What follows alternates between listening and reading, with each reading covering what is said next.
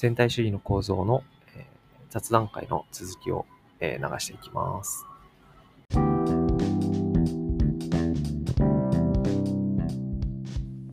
あの、いや、自分の中で頭、あの、自分の頭でロジックがちゃんと繋がってないんだけど、あの、なんか一個要素としてここで話されてたのは、まあ今の時代にも起こりうるよねっていう話であったのは、なんか平等主義的な考えとか、あの、なんか真っ当そうな、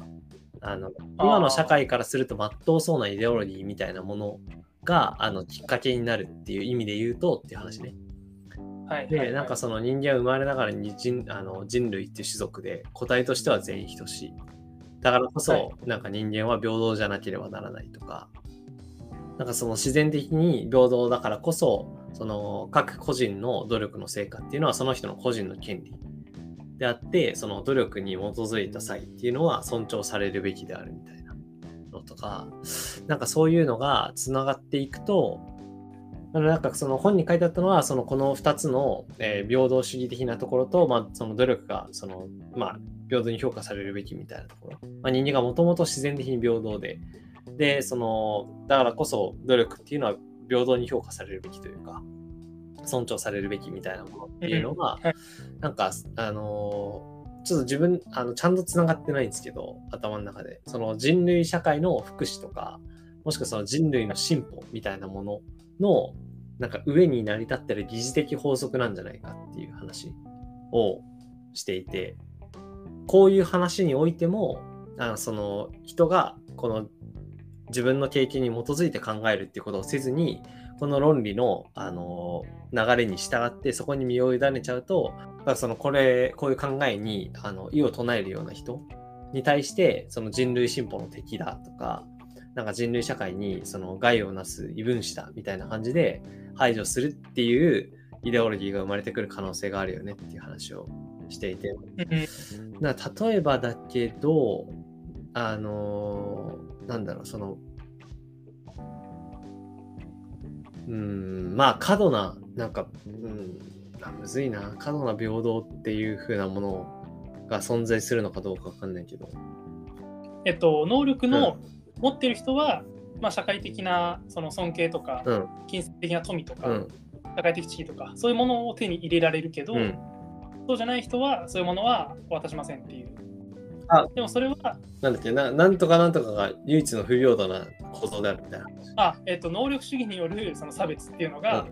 現代でも正当だと思われてる差別っていう。ああ、能力主義に、の、ん？能力主義によってその人が得られるあの何かそのまあリソースうん、とか、うん、社会的地位とかが変わるのはしょうがないよねっていう発想うん、がうん。現代にもある差別だよねっていう言い方です。ああ、そういうことか。あ、うん。だから例えばその人種で差別してたらそれはもうあの今の時代批判の対象ですよね。まあまだまだありますけど人種,、うん人種差別ありありますけどでもまあ、これがその勉強できるできないで差別されてたらいやそれはあのあなたの努力不足じゃんって言って結構終わっちゃう。それ以上追求なんかそこのそれを差別だっていうふうに言うことはもうあのあんまり許されてないようん、ねっていううん、うん、うん。ことですね。ああ、そういうことね。能力主義、能力主義差別か。能力主義差別。まあこれも結構強い言い方言い方だし、うん。まあなんか本当にこれは人によって意見分かれると思うんですけうん、うど、ん。うんいや、むずいよね。難しすぎるよね。どっからどこまでが、その、結局その努力っていう話とさ、にするんだったら、その、どっからどこまでが本人の、その、不可抗力的なところの領域なのかっていうのを、完璧に判断しないと話せないじゃん。ああその実力とうん。えっとあ実力じゃないですね。えっと努力と運を分けるってことですよね。そうそうそうそうそう。で、だ結局その、それの、えっと、なんかそれも全部、すべてを努力として、はん、なんだろうな、えっと、すべてを努力として判断して、えー差別するっていうことがさっきの話だよね、多分ね。だからそっか、その人の、えっと能力っていうのが、その人の努力によって作られているっていうベースでいくんだったら、なんか差別してもいいよねっていう発想。そうですね。ていうか現代ではもうあの努力と運って当然区別しきれるものじゃないじゃないですか。うんうんだから結果的にその人が出してきたアウトプットでしか判断できない。うんうんだからその例えば経歴とか、うん。うん学歴を含む経歴とか、あるいはその見た目、あの容姿とか、そのまあその喋った感じのうんあの受け答えとか、なんかそういうものでしか結局判別できないうんので、それで能力ある人は、まあじゃあ給料上げようとか、うんまあ、ないんだったら、まあそもそも採用しませんとか、はいはいはい。まあ、給料低いですよねとか、なんかそういうふうになっていくってういうんことかなと思います。ああ。でも企業も競争の中でやってるから、いやそうなんそこの中でね、必要な人っていうのがいて。で、これが、うんまあじゃあ全体主義につながるっていう話でいくと、うんまあ、仮にまた戦争みたいな感じになっちゃったとすると、うん今度はその競争っていうのが企業と企業の競争じゃないから、うん。例えば企業と企業の競争だったら企業と企業の競争の結果、うその漏れちゃった人にはじゃあ国が救済しましょうっていうことができうんできたわけじゃん。うん。でこれ戦争になると国と国との争いになるわけうんじゃないですか。ってなるとその国の国力っていうふうにカウントされるわけじゃないですか、人間がで。それを細分化しようと思ったらじゃあその国の国力をこう増強させることに寄与する能力を持った人とそうだね。持ってない人っていう今度はそこになっちゃうんうで、ん。うん。そうするともう誰も救済できなくなっちゃういやー、そうだね。ということになっちゃうんで親っていういやー、親だわ、それは。ねだからそうですよねなんか日本のためにお前はなってないじゃないかっていうそういう差別文句が出てきちゃったりするっていうう、ん。結局、その、なんだろう、力的な、武力的なところと、あとはその戦術とかを考える知力的なところと、まあ、あとはそこに必要な、戦争に必要な産業に求められるもの、はいその重工業とかそこら辺とか、はいまあだからところ以外は必要じゃなくなるもんね。そうですねだからだからそれこそなんか日本の例で言えばまあ日本じゃなくてもだと思うんですけど、うん。まああの若い男はまあもう戦場にうん。うん。行きましょう、で戦場に行けない人はあの国の中で工場とかに働いたりしてまあそのあの武器を作ったりとか、あの軍服縫ったりとか そういうことをしてくださいっていううん。うん。感じになるんで、いやそういうことが何もできませんっていう人はっていういやー、そうだな。ってなってるんですよね。ちょっと深入りすぎましたちょっと変なところいやちょっとね、いや、むずいな、これ。なんか、細分、よりその社会が細分化されていったら、あの、はいなんかその、すごい単純な構造で回っているからこそ求められる能力が単一な気がするんだけど、うん、その複雑であの求められるものがその場その場とかその例えばだけど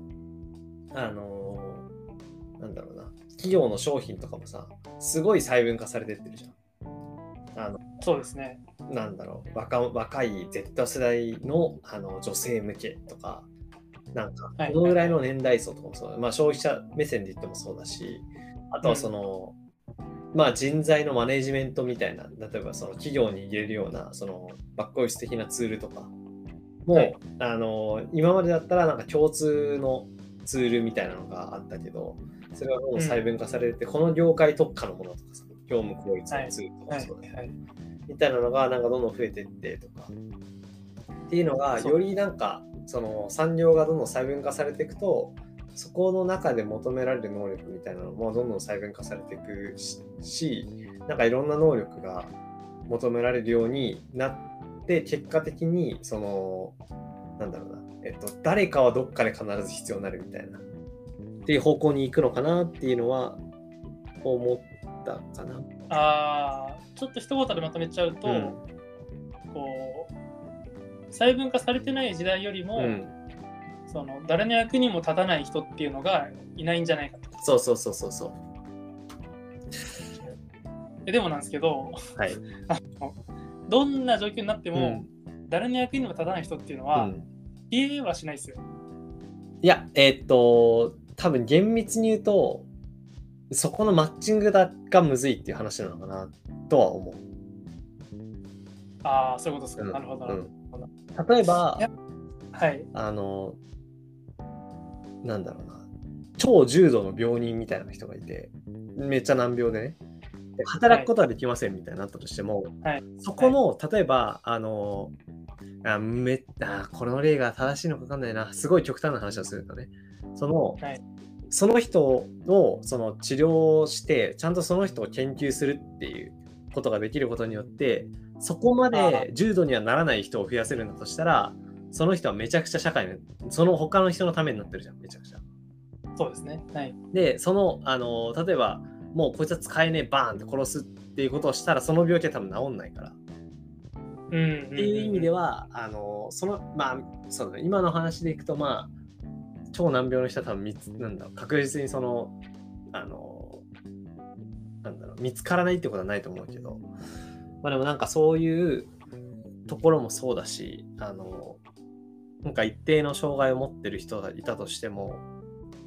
えっと、車椅子だったりとかもそうだし、なんか普通に生活、足がある人が生活してたら気づかないところってやっぱりめちゃくちゃあると思ってて、そうですね。だからそういう人に、あのをあのなんだろう扱いやすい施設を作るってなった時に絶対その人たちの目線って必要じゃん。っそうですねて。いうところであのただなんだろうそこをあのじゃあそういう人を参考なんだろうに手伝ってもらおうっていう今あの思考になったりとかそこを見つけることにめっちゃ時間かかったりとかっていうことにあのなってるだけな気がしていてなんか必要な人はちゃんとうまくマッチングもしできたとしたら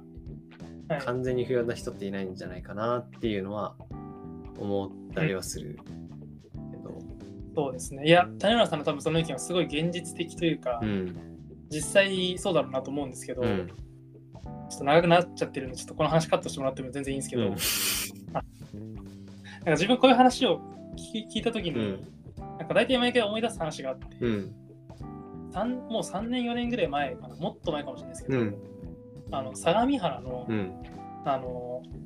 相模原でなんか障害者施設で、うん。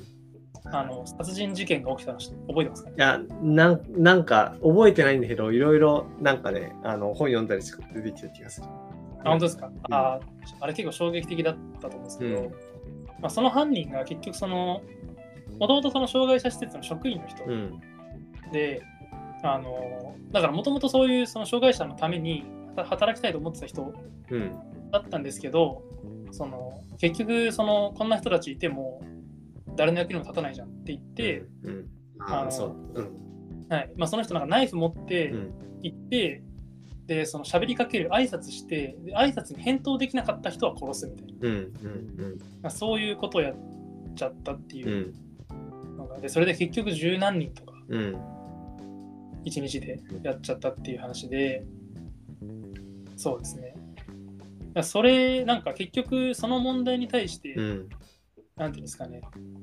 なんか多分自分も含め今の社会にいる多くの人は、明確な回答ができないと思うんですよね。うん。うん。その誰の役にも立たない人は不幸な目に遭ってしまってもいいのかっていううん。質問に対してなんかちゃんと回答できる人ってのは多分あんまりいないんじゃないかなっていう。気がしててだからやっぱりそのあのもちろんそのどうにかしてそのなるべくいろんな人にその役員にあの立てるようにしようっていうのも当然大事なうん。ことだと思うんですけど、うんなんか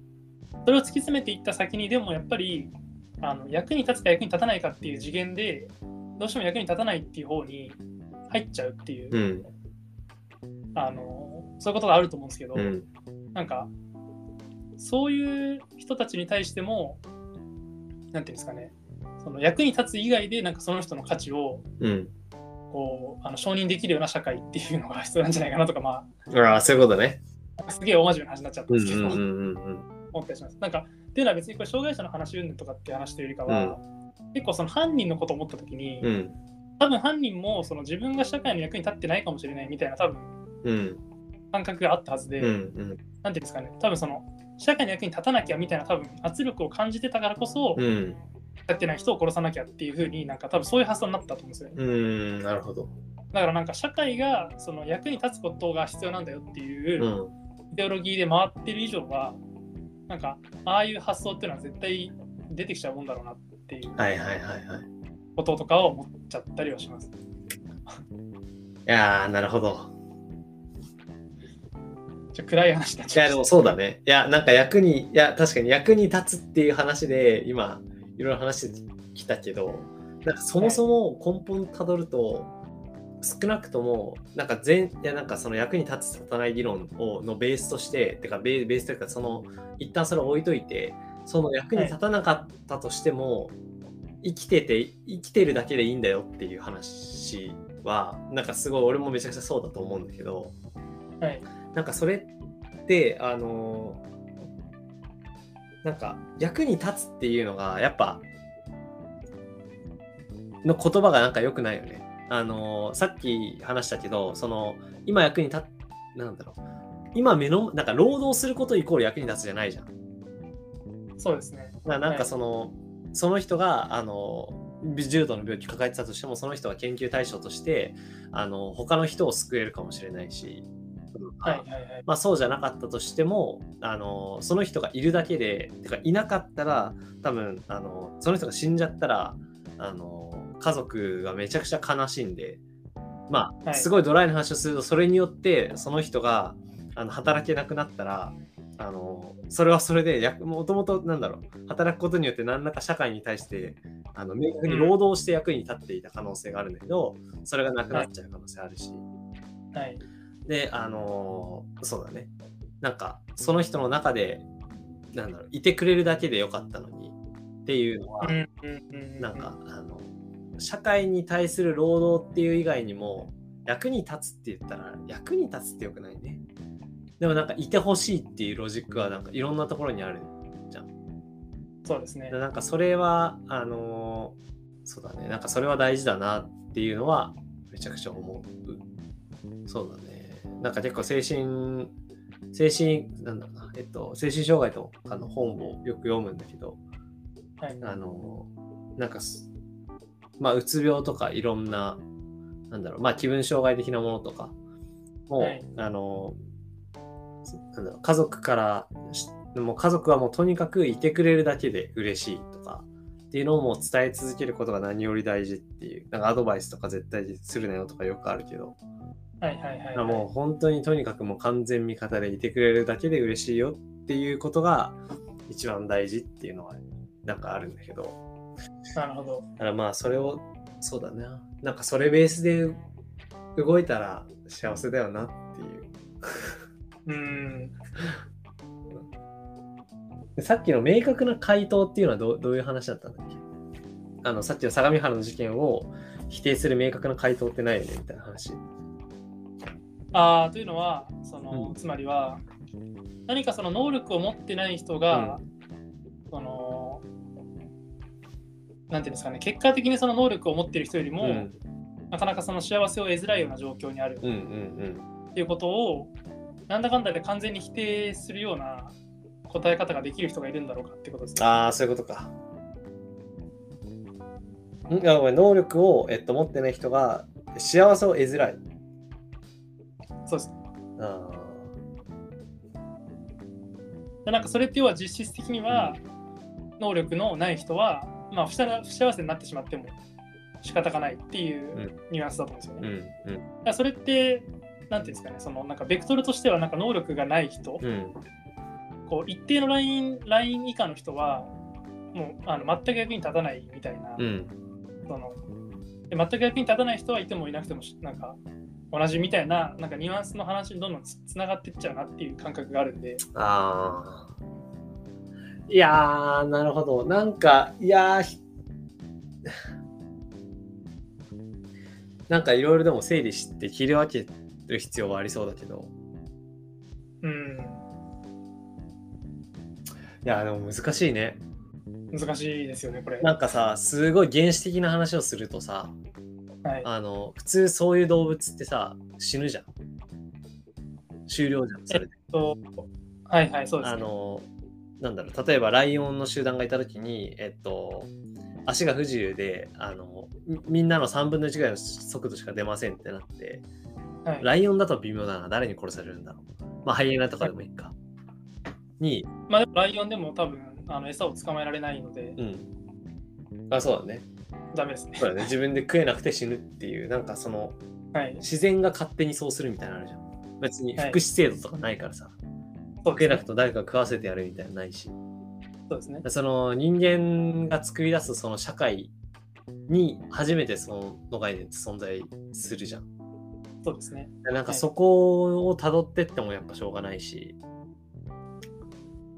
そうですまあでもそこの自然っていう話を持ち出すのであれば、多分なんですけど、あの、その農耕社会到来前だったら、うんもっと幸せになれた人っていうのが大勢いる気がするんですよ。おだからなんか例えば、勉強とか全然できない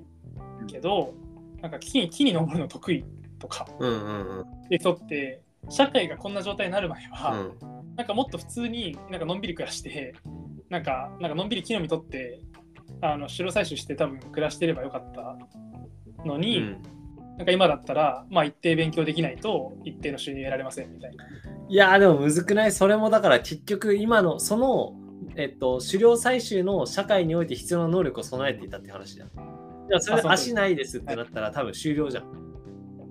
まあなかなか難しいと思います。だからなんかそれもなんか一概には言えないなと思うけど。あここえっと、自分がここで言いたかったのは、その自然ってもともとこうだよね、だからしょうがないよねみたいな話はあるんですけど、うんうんでももうすでに今自然って、えっと、自然ってもともとこうだよねっていうのを人間はだいぶ改変して今この社会を作ってるうんうん。状況なんで、であるならば、そのその進化論的なものだけで正当性を得ることってなかなかできないな。ああいやそうそうそう。あのなんだろう。えっと今のさっきの話に正当性をあのてかなんだろうえーを否定する論理を今探して、あの、遡ってあー時代を遡ってったけど、全然ねえわっていうことに気づいたっていう そうそうそうはいはい、遡ってったけど、ここには何もねえっていうことに気づいて、あー扱えねえなってなった。はいはいはいはいはい。なるほど。確かに。それで言うと憲法に純粋に憲法をその文面のまま信じるみたいなうん。感じでいいかもしれないですけど、そのもその全ての国民はその、えっとまあ、要は最低限度の人間的な生活を送れるべきっていうう。はいはいはいはい。話でその最低限度の人間的な生活って何よっていう話なんですけど、なんかそこになんかもうちょっとこうなんか尊厳とかそういうものとかも含めたものを、うん。あのなんていうんですかね得られるようになっていくといいのかなっていう。あなんか例えば生活保護を受けている人って、うまあ、やっぱりなんだかんだこうなんか見下されたりしてしまうっていうのがあるうん。うん。うん。とか周りからなんか働働いてないのかみたいな、うんやっぱり税金泥棒がとかなんかそういうこと言ってくる人いると思うんですけど、まあそういう人が消えない限りは多分その尊厳を持った生活多分できないうん。うん。まあ、常にその人はこうなんか自分はこう社会のお荷物として見られてるんだうん。まあ自分でもそういうふうに思っちゃうしみたいな、うん。なんかそこがクリアにならないなっていういや、確かに。感はありますよね。だから全然なんか人間らしい生活を送れるのかっていうとちょっと遅れてないんじゃないかっていう気はうん。うん。するんで。いやー、そうだね。なんかそのさっきの、あのーちょ、ごめん、2個言いたいことあって、あのーさっきの、はいあの、相模原の事件、もう、あ、それ聞きながら俺別の事件を思い出してたんだけど、はい。あのールポ、せえっと、収容所列島っていう、はい。東洋経済だったかな？ちょっと忘れちゃったけど、とかが出してる、あの精神科病棟の闇の話を書いてる本があるんだけど、はい。あの、まあ、あの、だから先にちょっと言っとくと、精神病棟自体は、あの、普通にちゃんと健全なところもあるし、あの、それ自体はすごい重要な機能であることは間違いないという前提で読んだ方がいいんだけど、あれは。あの、はいの闇の部分だけしか語ってないから、あれだけ読むと、なんはいか変な偏見を持っちゃうんだけど、あの、なんかその、日本の精神科の病棟で、あの、なんだろうな、その、患者を殴り殺すとかの事件結構あったりとかして、まあ殴り殺さないまでも、なんかすごい扱いがめちゃくちゃひどかったりとか、あまあ、特にその、の時代を遡る遡るほどだけど、でもまあ、うんうん。あの、最近とか、まあ2000年代とかでも結構あって、なるほど。で、あの、まあエスカレートして、その殺しちゃったりとか、はい。なんかそのずーっとなんかおもちゃのようにあの患者をあの暴力振るって遊んでで最終的にあのエスカレートして殺しちゃったみたいな。うん、なるほどあったりとかしてそう。まあそこら辺のまあいろんな闇が書いてあったりしたんだけど。なんかその、えー精神科の、えー医療措置入院っていうのがあって医療措置入院だったかな。あの身内の一人の同意があればあの強制的にその人を入院させられるっていう制度がある本人の同意なくても。ではい。これは、あのなんか統合失調症の人とかってその自分を傷つけちゃったりとか自殺しようとしちゃったりとかもそうだしあの、うん誰かを殺そうとしちゃったりみたいなものが、うんまあもちろんあるからあのその制度自体は絶対あ,、まあ、あった方がいいのはそれはそうなんだけどそれを悪用することができるっていう。パターンなるほど。あのだっけな。その精神科のあ DV を例えばその振るってるあの夫と、まあ、振るわれてる妻みたいな関係性があった時に、はい。でえー妻は例えば離婚したいっていうふうに例えば切り出すみたいなのがあったとして、はい。でその時に重要になるのって親権の問題。でああのでその時にえっと夫があの近くのまあ地域の人とか精神科のまあ医師とかとあの、まあ、うまく話をちょこちょこし続けていててかしてでその,、はいあの妻がなんかその自分ですごい自傷行為をしちゃうみたいな。でっていう話をあのしてあ,、まあ、ある日突然その精神あのまあ地域の人とか、まあその地域以外でもいろいろご、えっと、移送業者とかあるんだけど、病院にうんはい移送する業者があって、そこが来て、で、ピンポーンって朝、朝方ね。で、その、これからその精神科病棟に連れて行きますみたいな。で、最初夫のことかなって思って、妻が出てね。そしたら、あの、いや、あなたですみたいな。ではいはい、連れてかれて、で、そこで医師と話して、で、もう、医師はその夫からもいろいろ聞いてるから、もう、この人は、あの、すごい虚言癖もあるっていうふうに前提になっちゃってるから、で、はいあの、いや、もう、あなたややばいからっていう話になって、で、何を言っても、もう、その正常じゃないと思われて、で、うん。そのまま、えっ、と、入院措置になって、で、そうすると、まあ、3ヶ月ぐらいして出てくるんだけど、入院し、えっ、と、精神科のまあ入院歴とかがあると、基本的に親権を取ることが難しくなるんでね。はいでそれではい夫に親権をそのまま奪われるっていうのに使われることが、まあ、多々あるっていう、多々あるんですか？多々あるらしいですね。件数。ひどい話すぎますけどね、かなり。ひどい話しすぎるんだけど、そう、結構あるらしいっていうのが、まあ書いてあって、なかなかすごいなっていうのが、まあだからあの、そう、あの、これだけ聞くとね、精神科病棟とか精神病院ってやばいんじゃないかって話になるんだけど、全然そんなことはないので、あのはいはいはい、なんかね、一部、なんか精神科の病院に入院してる YouTuber みたいな人が確かなんかいて、その人は、その、なんだろう、えっと、精神科病院って、その、なんか何をしてるか、まあ、身体拘束とかも結構、その、やばい時はあるから、ね、暴れちゃうとか、自傷行為しちゃうとか、殺し、誰か殺そうとしちゃうとかね。なんで、あの、その身体をちゃんと拘束するみたいなのも、まあ、あるんだけど、ななんか闇という、なんか、なんだろうなそういうのが、まあ、明確にその、社会に公開されるわけでもないからね。うん。だから、なんか、あの、なんだろう、やばい場所なんじゃないかと思われることもあるんだけど、あの、なんかその YouTube、YouTuber とかがいるところはもう、なんか撮影 OK みたいな感じになってて、多分他の患者さんの顔は映さないと思うんだけど、うん。こういう生活してますみたいな、このご飯うまそうみたいなことをやって、っていうぐらい、まあ、あの、なんだろうな、あの、そういう場所だけじゃないよっていう、基本的に健全なところがほとんどだと。そこだけちょっと、これ公開するかわかんないけど、言っておいた方がいいなっていう話をしてたら長くなったんだけど、えーの、と、二つ目はなんだっけ、なんかあの、いや、憲法を読むっていうのやってもいいなと思って、あ、面白いちゃんですね。それはと読んちゃんと読んだことないから、憲法全部。確かに確かに。つまみ食いぐらいしかしてない。ほとんど別に読んでない。確かに、それ系のなんか歴史本とか読みたいですね。あー。憲法の歴史。確かに。憲法、ちょっと家の中に貼ろうかな。そう強い。日本国憲法トイレとかに貼ってやばいな。覚えようかな。なんか、憲法改正絶対許さない人みたいな。9条とかなんかマーカー引いて、いや、笑っちゃいけないかな。笑っちゃいけないし。そうだね、そうだね。いや、でもなんかそうっすね。よくないよくない。オチを見失ったラジオ。え？なんだ、まあそう、ちょっともうどこで切ったらいいかもよくわかんないので、もうあれですけど。まあ、締めときますか、適当に。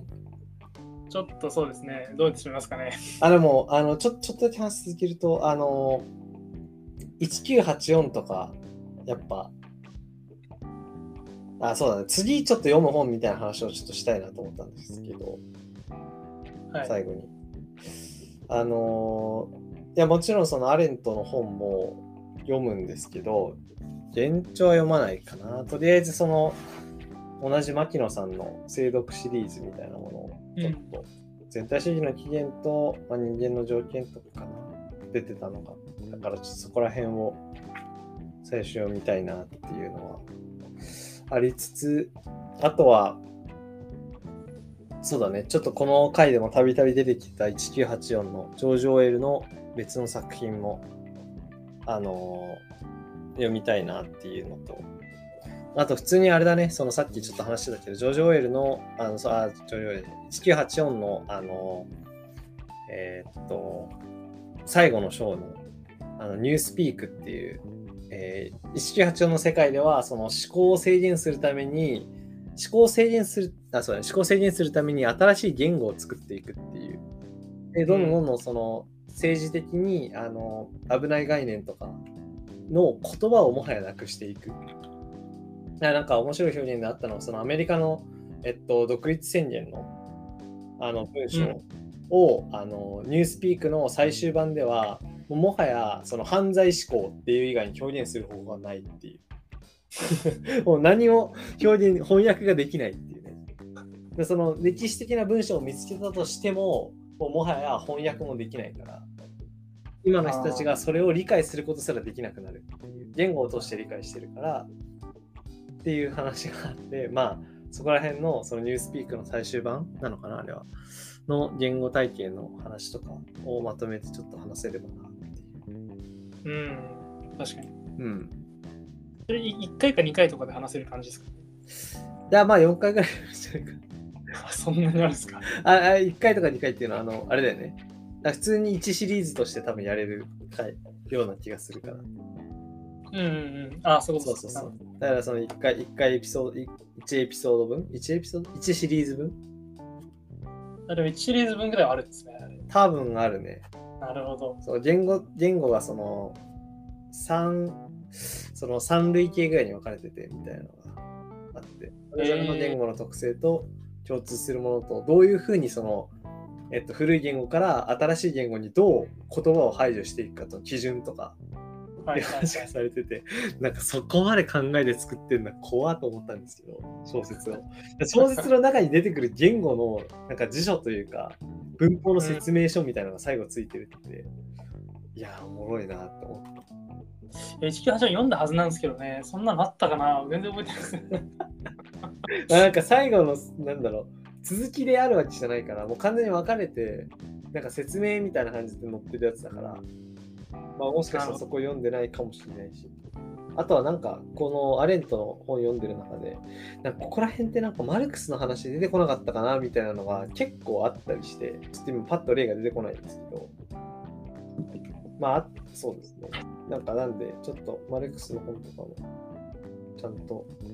この同じシリーズのやつとかね、出てたんで、消費社会の神話と構造。あ、それもちょっとやりたいですね。ジャンボーさん。え？ジャンボーさん。絶対ジャンボーさんって人いないだろうな。うん。まあ、だ誰かなジャン、ジャンボードリアルの、ジャンとボーを取って、ジャンボーさん。全然誰か。ジャンボーさんの可愛い。ジャンボさんなんか、でかい人できたですよ。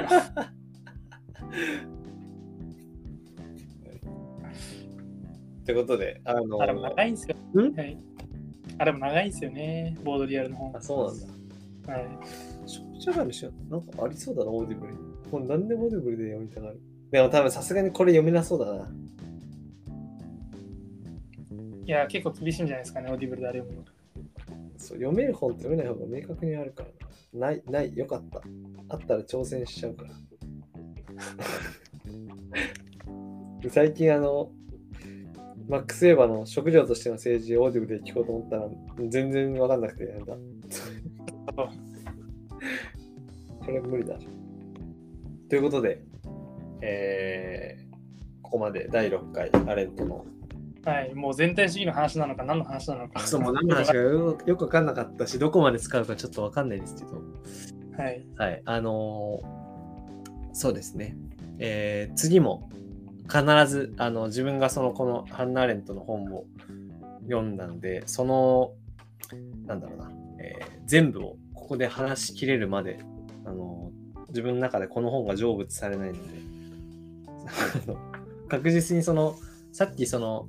なんだろうな、今回の回を、えー出してからの評判を見てっていう話をしたんですけど、評判とかあんま関係ないんで、あの、話したいんで話そうと思います。あの、やりたくてやってるんで、もなるほどな。はい。う。ということで、あの、はい、はい。第6回終わりにしたいと思います。ありがとうございました。はいありがとうございました。